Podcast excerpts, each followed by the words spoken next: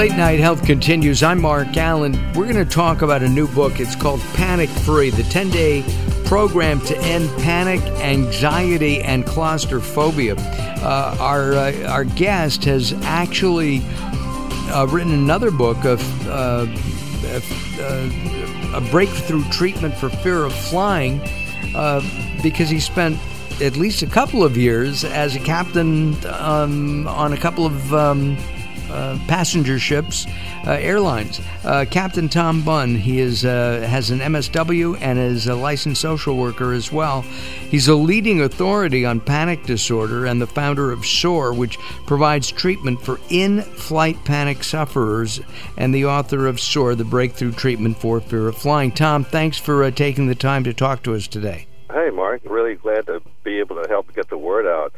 Yeah, you see, one of the things is people some people are afraid the plane isn't safe, but uh, what happens for more people is they're afraid of crashing emotionally. They're afraid of having a, having a panic attack on the plane. So we had to find a way to fix that, and um, tried all kinds of things, and nothing was working. All all the existing therapies. So finally stumbled on something that did. Now we fixed flying on the plane. So then the book I just released a couple of weeks ago is focused on using the same method for just day to day living on the ground, which is a much easier place to deal and maybe safer to some people. yes, it is. How long were you flying? Uh, well, I flew first with the Air Force seven years, and then 31 years with uh, Pan Am, and then United. Wow. Did, were you always fascinated with flying? Yeah, from the time I was a little kid. It was just an amazing thing uh, growing up. Uh, that after World War II, all the guys who came back who were the heroes, they were the pilots. So, uh, and, er, it, it, was just such a big deal when I was a little kid. Uh, yeah, I was fascinated by it's it. Still, it's still a big deal. You know, I, I, even though planes, I was just on a plane uh, a week and a half ago, something like that, and I um, I was thinking the way planes are packed with people, it's more like a bus than air travel used to be, but that's another story. As a captain, have you had people while you're flying have panic attacks? Well, I'm sure, but the thing is, when you're in, in, up in the cockpit, you can't go back and take care of them. I, I'm sure, for example, there's been times when I would be in the cockpit completely bored, and somebody in the back of the plane thinks that their life is in danger and imagines that uh, something awful is about to happen. And since they can't escape to get rid of the panic attack, they get stuck with it. Did you, uh, you you have advanced training, advanced degrees? Uh, University, I believe, is at least one of your degrees. Did you go back to school after you retired from flying, or were you? I was I was still I was still in in flying when I was going through grad school, uh, so I was doing both at the same time.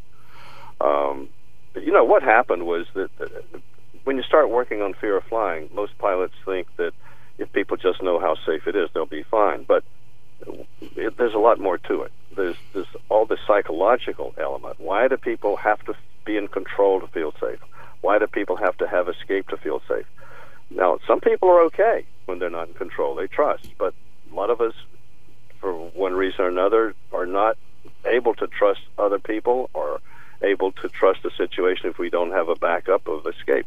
So that was the key that, I had to find a solution to that. And and all the existing therapies, tried them all, didn't work. Tried to go into graduate school to see if I could find something there. It was good to get the training, but nevertheless, it, it, the answers were not available. How did you get involved and interested in panic attacks itself? Well, because the course that uh, the first fear of flying course I was working on was the one that Pan Am sponsored and we taught people that flying was safe. Taught them uh, to use breathing exercises, put them on a plane at the end of the course, and the the, the really awful thing was they were on the plane doing the strength, doing these exercises that we trained them to do, doing the breathing exercises, in a total state of panic. It just wasn't working, and feeling so helpless to watch people in a state of panic and not be able to do anything. That's what set me on this quest to find a solution. You um, you gave me your age the other day. I don't necessarily have to uh, announce that. However, yeah. Um, no, I'm 83. 83. That uh, did you retire at what age? From flying. Uh, when I when I retired, it was age 60. It's moved up to 65 now. Wow. Wow. So you've been retired for 23 years from flying. Do you miss it? Yeah. So so this has given me a chance to really focus on on really sophisticated ways to fix the panic and to help people. It, yeah, you know the thing is that when you're in a state of panic, you really can't do anything. Your your brain is fried, and and so that's why the methods that had been taught to people to use just weren't going to work, at least in the airplane, cases on the ground as well. People are kind of like the deer in the headlights and can't do anything. But um, what what I found was we have to deal with it the kind of way that first responders have to deal with uh, high stress things. You know, when a policeman or a fireman is in a life threatening situation, their brain is not exactly working uh, as well as if they were cool, calm, and collected. Sure. So what they do is they have to have training, hands-on training. Do it again and again and again. Here's the procedure for this situation. Here's the procedure for that situation. So they go on autopilot. And what we had to do was to take a person who's going to say, well, okay, I need to be on a plane. I need to go through a tunnel. I need to do an MRI. We we break that experience down into as many little parts as we can and link each part to two different ways to calm. One is to keep from getting the stress hormones that releases that uh, cause you to get revved up, and the other is to activate the calming system that calms you down. And what? And we want it to work, and we want it to work automatically, totally automatically, when you're in the situation. We should take a look at what panic actually is from a psychological standpoint. Can you give us a description of that? Well, yeah, it's a situation where you believe that you're in great danger, and it, that's the first part. But the the second part is that you're trapped. That there's nothing you can do to get out of it, and that's that's really the essence of panic is is where you are in danger and and it's impossible to act. And what sometimes people do literally is they freeze. It's it's. I, I mean, for example, a, a person can usually get rid of panic if they can run. But if you're in a department store and and you came in the entrance and you have a panic attack, if that entrance isn't right in your face, your brain isn't going to work well enough for you to say, "Oh, I know where the exit is. I'm getting out of here." It's got to be right there. The brain is just totally fried in panic, and you you you're immobile. You're frozen, and that's why it's so difficult. You know, people say, "Well, don't worry about panic; it isn't going to kill you." But when you're in a state of panic, you, you almost wish you were dead. Yeah, absolutely. And I, I'm thinking of, of you know adrenal response. You know, the flight, fight or flight syndrome. This is related to that, isn't it? Well, yeah, because what happens is that you get a lot of stress hormones building up, building up, building up, and your heart rate goes up. You get really hyper aroused. And then the second thing is you have a bounce back from that, and you go into a state of, of hypoarousal. Your heart rate goes way down. Your breathing rate goes down to the level that, that well, basically what's happening is we've got a response that, um, you, you know, where some creatures play dead you know, we have that possibility too. And when we get super revved up, and that doesn't work. When we go into fight or flight, we can't we can't fight our way out of it. We can't run our way out of it, and we feel trapped. Then we go into playing dead, and it's not something we do intentionally. It just comes over the person, and they they freeze and they can't do anything. It's a part of the brain that that is not connected to to thought. Yeah, that's exactly right. Right. Yeah, it's not a choice. It's not a choice. Sometimes, for example, uh, women who are sexually assaulted, uh, judges might ask, well, why didn't you fight the guy? Why didn't you try to run away? Because what happens when you believe that you can't get away, you totally freeze and cannot do anything. And that is not a choice. That simply comes over the person. They have no no will that will keep them from going into that state, other than perhaps if they had had some martial arts training that would kick in automatically. I was thinking of muscle memory and and golf because as Yeah. a pi- pilots always play golf when they're off. Uh, except Yeah, for you, you went to school, Example, yeah, right? because you, it's too complicated. You know, hitting the golf ball is too complicated to do it consciously. You got to build it in your muscle memory, and that's where we need to build in the panic protection. Does everybody have a panic button? Uh, you know, I think there are some people who, when they go into hyper arousal, they don't have that bounce back to to the to the immobilized state of being frozen. Some people don't go into it. Some people do. Why that's true, I don't know. I think that one of the things that I I, I I don't recall ever having a a panic attack, but at the same time, I can imagine, uh, you know, first responders going into a shooting uh, of some kind, and even with that training, the brain takes over and says, "Freeze."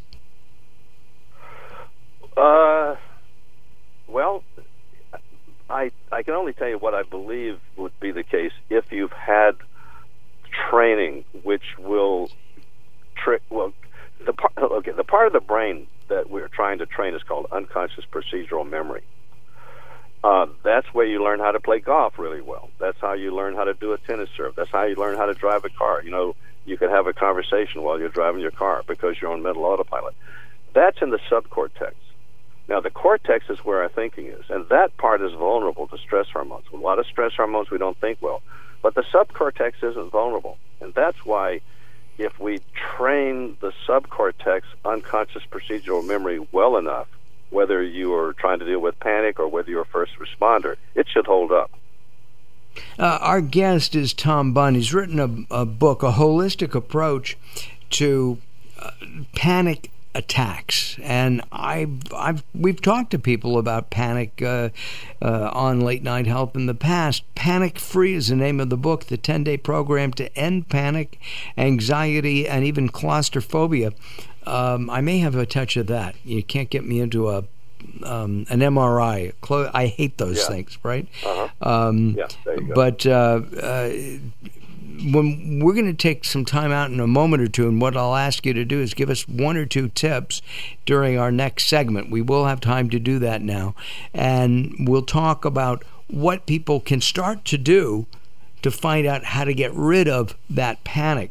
Uh, I'm I'm also interested in can panic attacks affect somebody physically? Is there a physical reaction to to panic attacks? Heart attack, maybe. Uh, stop breathing.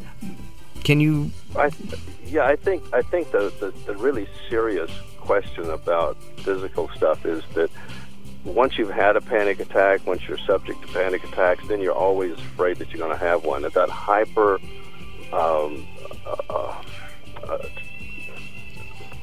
tension, that hypertension, is a major health problem. They say that uh, it, it, most of the times when people have strokes, it's because of hypertension. Right. So- We're going to have to take that time out. We'll come back and continue the conversation.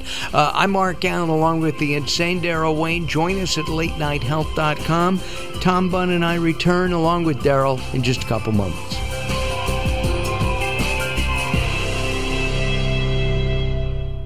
Latest from the greatest, the best in new music by classic rockers, with your host, the insane Darrell Wayne.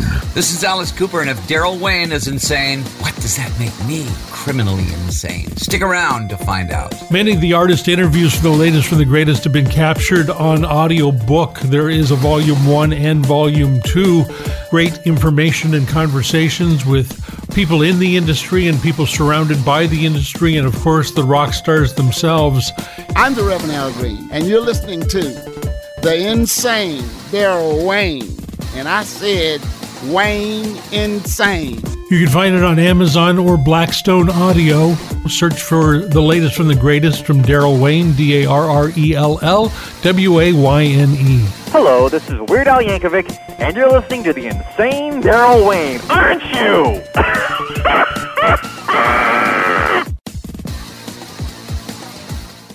There's a lot of talk all over the internet about the remarkable benefits of Carbon 60, and baby boomers are especially excited about it. Greska's Carbon 60 is the premium Carbon 60, developed by an aerospace and NASA scientist. 95% of Greska's customers report positive results from this Nobel Prize winning technology in just four days. Imagine more energy, better health, and more vitality. It's very bioavailable to quickly mend toxin crippled cells. This is a super powerful antioxidant. Bob Greska is so confident that you'll love his Carbon 60, he wants to send you a bottle at 50% off the regular price to see how life changing this will be for you. Call 720 600 6040. That's 720 600 6040. Visit c-60.com to learn more.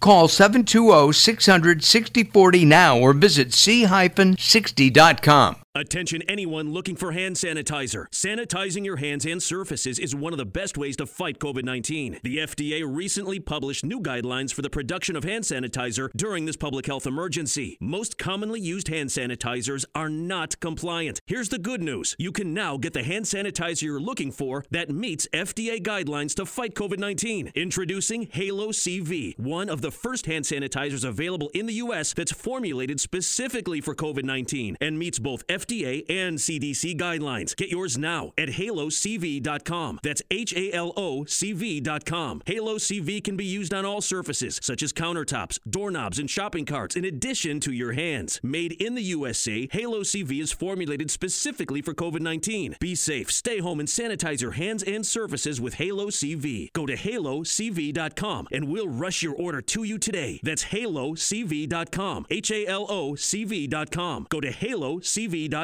Attention anyone looking for hand sanitizer. Sanitizing your hands and surfaces is one of the best ways to fight COVID 19. The FDA recently published new guidelines for the production of hand sanitizer during this public health emergency. Most commonly used hand sanitizers are not compliant. Here's the good news you can now get the hand sanitizer you're looking for that meets FDA guidelines to fight COVID 19. Introducing Halo CV, one of the first hand sanitizers available in the U.S. that's formulated specifically for COVID 19 and meets both FDA and CDC guidelines. Get yours now at halocv.com. That's H A L O C V.com. Halo CV can be used on all surfaces, such as countertops, doorknobs, and shopping carts, in addition to your hands. Made in the USA, Halo CV is formulated specifically for COVID 19. Be safe, stay home, and sanitize your hands and surfaces with Halo CV. Go to halocv.com and we'll rush your order to you today. That's halocv.com. H A L O C V.com. Go to halocv.com.